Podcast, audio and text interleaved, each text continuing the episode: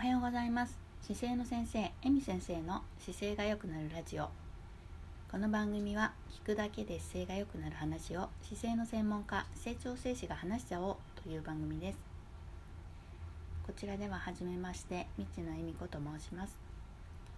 はい私今言いましたが姿勢の先生姿勢調整士っていうお仕事をしております。えっ、ー、と何やる人なのって言われると人の姿勢を良くする人だと思ってください。はい。あの、まあ、姿勢調整ってそういう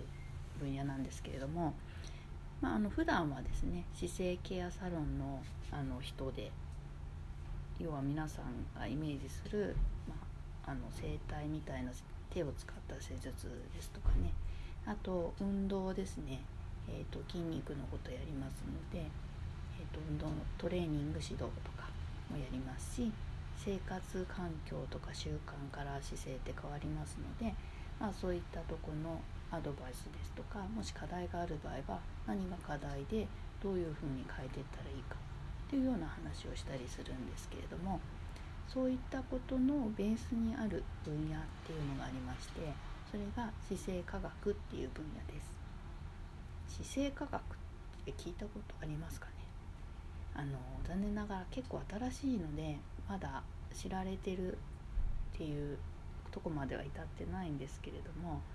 あの大学でも実は勉強して学べる専門分野です。で、えーと、私はですねその姿勢科学っていうのをもうこれ10年ぐらいか勉強しております。で人の体のことなんであのもうこれは一生勉強だなと思って 付き合ってる感じですけれども、えーと、これがですねなかなか面白いんですよ。まあ、私面白いか楽しいかで大体物事始める人なのであの面白くなきゃやってないんですけれども、えーと、私ですねじゃあもうそもそもそういう体のことやってたのかというと全然違くて今の仕事の前は会社勤め長くしてました。もう社会人になってからずっと会社勤めです。まあ働き方は派遣もやったし正社員もやったしって感じでいろいろバラバラですけれどもあの会社、まあ、いわゆる会社員ですよね。大きな意味でっていう感じの生活でした。なのであのしかも分野的には実は私ちょっと転職何回かしてるのであの転職するために業界が違うんで 全く脈絡ないんですけど全然関係ないですね。でえっ、ー、と今体のことをやる前ですね実は自分が体のケアを受けてたんですけどもまあ面白いなと思ってちょっと勉強する場があったんですね。普通にあの姿勢の話してくれるとこですけど。でまあそこで勉強ってかしてへえって思ってちょっとだんだん面白くなってきちゃってなんか気づいたら先生になっちゃいました。っていう感じなのでもうなろうと思ってなってたわけじゃないんですけどなんとなくなっちゃった。みたいな。まあほぼノリです。でえーと、じゃあ大学私最初に行ってた大学って何やってたかでいうと生科学じゃないですよ。その前の一番最初ですね。あのその時は文学部日本文学科に行ってたんで全然関係ないですね。完全文学少女系のとこですよ。まあそれもあんまり生真面目にやってないので。あの本とかもね詳しくなくて申し訳ないって感じぐらいの あの私平安文学とかなんであの枕草子とか「源氏物語」とかあのエリアの研究やっちゃってたりするんで本当に現代文学とか近代文学も本当にあんまり詳しくないし、まあ、だからって平安時代めっちゃ詳しいかっていうとそうではないと思うんですけど まあそれぐらいね大体ノリで面白そうなとこだけこうつまみ食いする人なんですよ。ってやってたんですけどあのまあご縁があって姿勢科学っていうところちょっと興味持っちゃったんですね。なんであの最初学び始めの時はちょっとひどくてですねあの知ってみたらあれ物理出てきた。化学出てきた。みたいな感じであちょっと完全理系？みたいなのに後で気づいたっていう。まあそりゃそうだって話なんですけど。まあそんな感じでもやれるよっていう ものだと思ってもいいかもしれません。で私にとって何が面白いかと言いますとその姿勢科学っていう分野はですね姿勢がいいと体はどうなのかまあそれスタンダードの場合ですね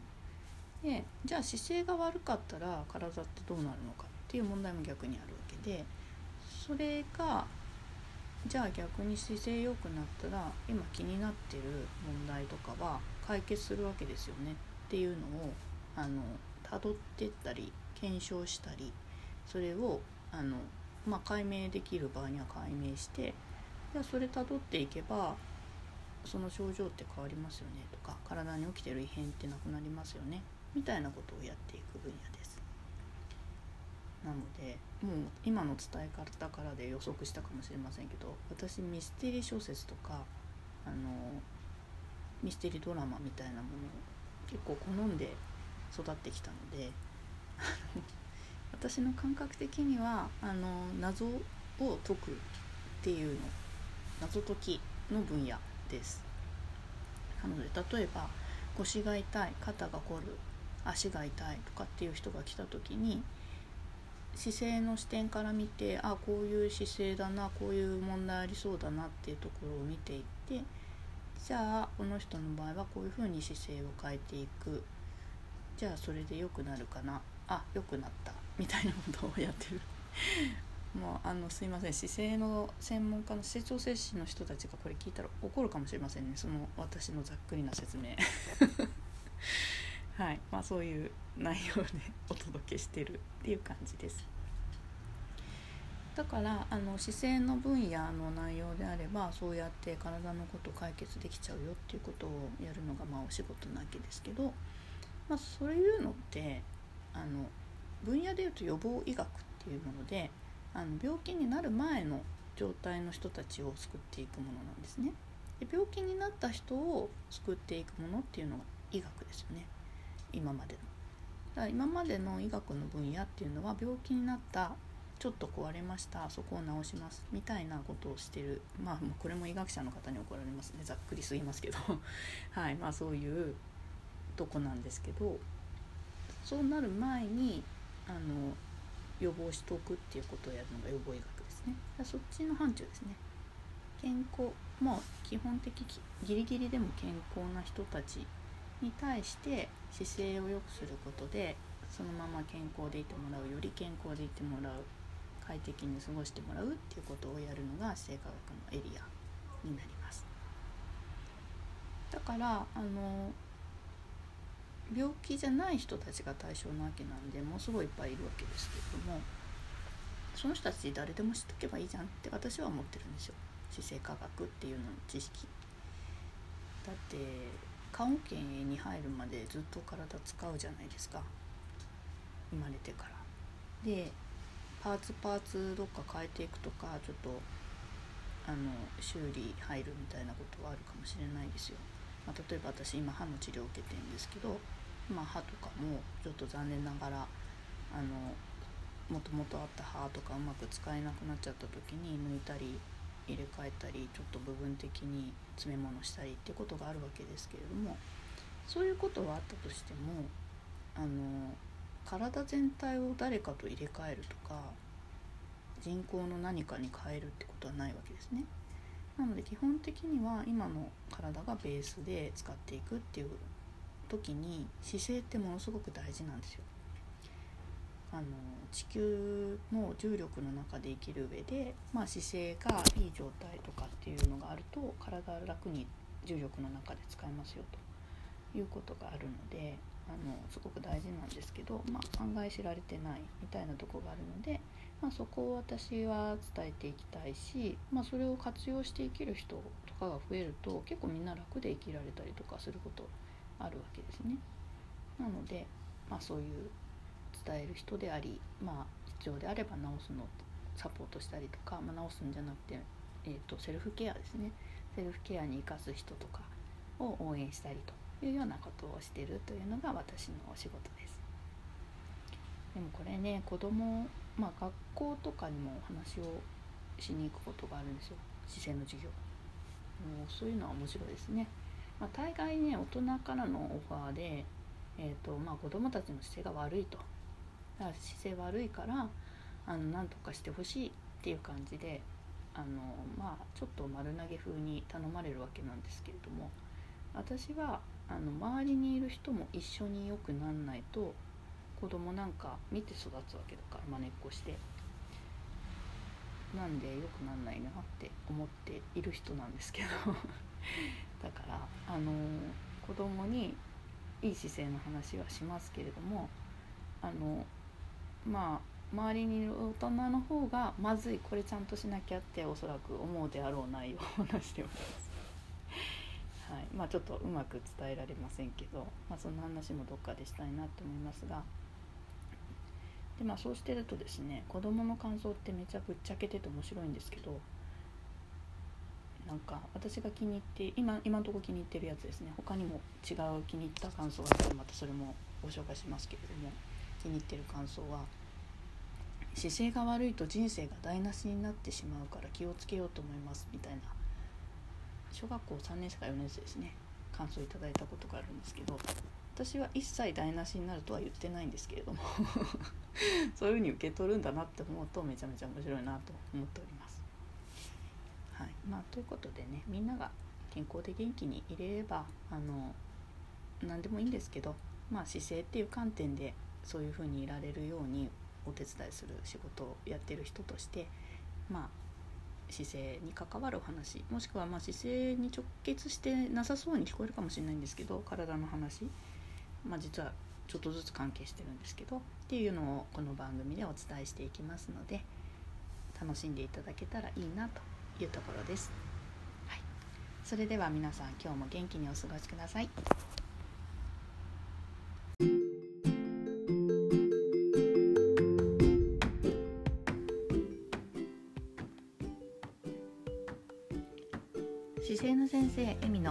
姿勢が良くなるラジオ。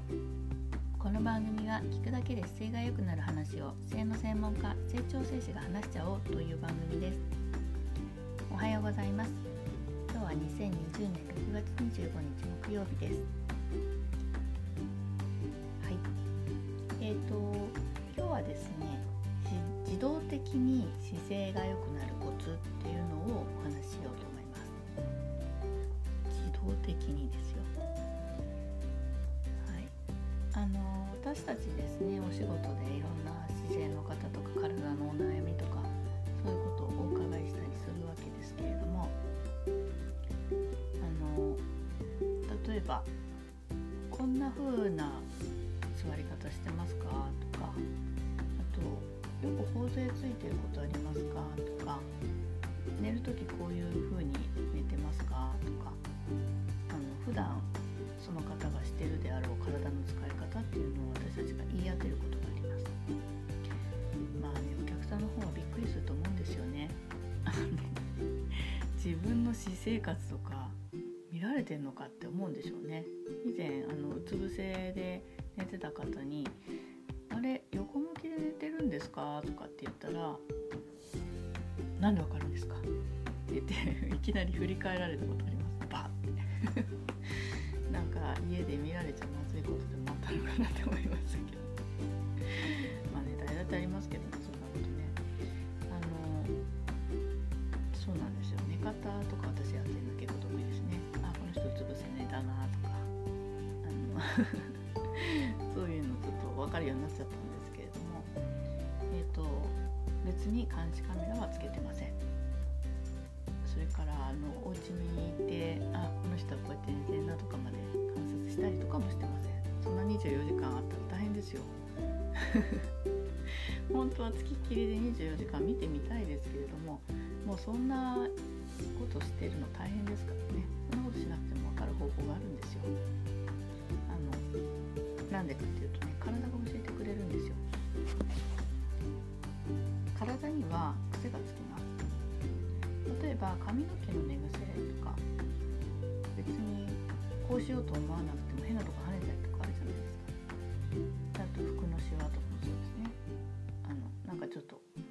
置き方とかあの荷物の積み方でシワシワになったりとか。であと靴とかもですね。左右で同じように減らしたいなと思ったとしても左右で全然違うし外側と内側で違うしみたいになりますね。ああいうことが体にも起きます。で毎日どういうふうに使ってるかによって変化が起こるんですね。なので私たちは姿勢を見て体の使い方っていうのを推測することが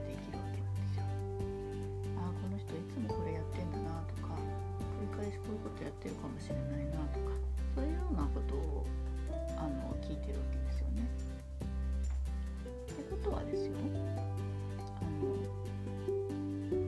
自動的に姿勢が良くなるっていうことも可能なわけですよ。それいいですよね。自動的に姿勢が良くなる。そういうことが起きるとあのなんか特別なことしなくてもいい状態になるというま普通は体に悪い癖をつけてしまうケースの方が多いんですけれども逆の発想でいい方向に癖をつけるというふうに工夫していくことができるよという話です。まあ、ちょっと考えてみてほしいんですけれども例えばあなたは、まあ、会社で仕事してる人だとしましょうオフィスワークとかね会社で机に向かうことが多いという方もし電話をよく取るならばどこに電話を置いてありますか？はい。まあ電話をよく取る仕事だとすると例えば片手、まあ、左手にしましょうか。左手で受話器を取って右手でメモを取る。というケースがあるとします。はい。あなたの場合どこに電話を置いてますか？まあよくあるのが机の上の配置の関係で電話ここに置こうかなとかあの本とかここに置こうかなみたいな感じで決めると思うんですけどもまあパソコンのモニターがメインでそこベースで決めるかもしれません。じゃあもし仮にですよ電話をよく取ります。左手で受話器を取って右手でメモを取ります。というようなことが多い。方なのにもかかわらず電話が左手で取りたいのに右奥にあったりとかそういう風になってたとしたら右手で取った電話を左手に持ち替えてっていうことが発生したり逆に左手で取るんだけどものすごい取りにくい斜めにこう伸ばしてコードも引っ張って耳に当てた電話受話器をずっと引っ張りながらお話をしているっていうケースもあるかもしれないですね。それはそれでちょっとなんか大変な感じしますよね。もし電話が左側に置いてあったらどうでしょうもうちょっと楽ですよね。左手の前のところですぐ取れるっていう状態だとすぐに電話取れるし右手ですぐにペン取ってメモを取り始めるということが可能ですね。ま基本的にはそういう発想です。例えばパソコンのモニターどこにありますかねよくパソコンを使う方よくパソコンのこにあるでしょうか？自分の目線よりずっと下にあるという場合よくあります。これはあのノートパソコンを使っているケースですね。ノートパソコンの画面まあ、ちっちゃかったり大きかったりいろいろですけれども、まあ、特にちっちゃいモニター使ってますっていう場合とあの背の高い方なんか特にそうなんですけど結構下を向いて仕事してるってことありますあと、まあ、背の高い方ですと背中を丸めてすごい猫背になった状態でずっと画面見てるよという方もいると思います。はい、そうなるとその姿勢が体に癖がついちゃうということがあります。じゃあそのモニターの位置もうちょっと目線に近くなるように高さを変えることはできないでしょうか。まあそういう提案をしてね実鍋敷きいっぱい敷いて高くしましたっていうお客様いましたけどね、まあ、何か工夫すればいいわけですよね。あのまあノートパソコンだと別の外付けのモニター会社に借りることができてそれにしたっていう方もいらっしゃいますね。はいまあ、あと右と左でモニター分けて2つで見てますっていう方もいらっしゃいますけれども、まあ、理想で言うとですよあの上と下横に並びじゃなくて縦並びにできることがもしもできたなら、まあ、高さ変えるとかね。そしたらどっちも真ん中なんでね2つモニターあっても何の問題もないなって思うんですけれども。まあ、そういうのちょっと高さ変えるのはなかなか大変かもしれませんけど、まあ、よく見る方のモニターがなるべく真ん中に近いようにしたらちょっといいかなとかと思いますあとはね机の下に物を置いてませんか意外とあります。あのもう長いこと置いてあって自然に避けちゃってるので意識もしてないっていうようなことってありますね。以前あのありましたけどお客様に足組んだりすることありますかって聞いたんですよね体の歪み方から言って。たらいや足は組まないようにしてるんですよ。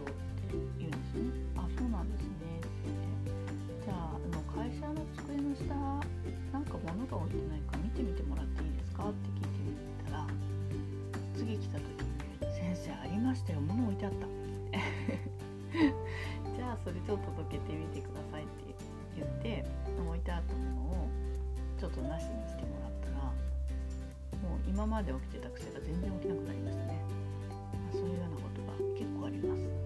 あの自然にね人ってなんかやってるんで無意識にやってることって意識もしてないわけだから覚えてないんですね。だから置いてあるものを片付めた片付けるってことをしただけで足組まないで済んだりするわけですよ。そんなこともあります。あとはね立って作業する時に作業台が慎重にでやたらに腰をかがめて作業しなきゃいけないとかそんなようなケースとかね。まあもし腰がそれが痛くて辛いっていうんであればその作業台の高さを上げるとかできないのかなとかそういうこと結構あります。だから物を置いている位置とか高さとか使う時の方向使いやすい置き方を自然に体が使えるように見直して工夫するだけでもっと楽に動けて楽に仕事をできるし楽に過ごせるっていうことができるんですね。まあ、これあの私実は以前の仕事でですね作業効率とかやってたんですけども、まあ、そういう発想でちょっと見たら姿勢も結構変わるなっていうことが分かったんですね。うん、だから作業効率上がるってことですよ。今まで1時間でやってた仕事がもしかしたら45分とか30分でできちゃうかもしれないみたいなことが起きうるというような工夫ですね。なのでいい姿勢になる上に仕事の効率も上がっちゃったらちょっといいですよね。はい、なのでいい姿勢になりたい人は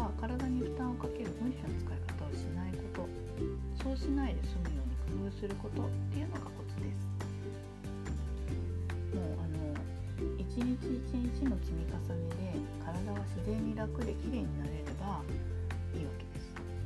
逆に一日一日の積み重ねで辛くて悪い姿勢になることもできるんですよ。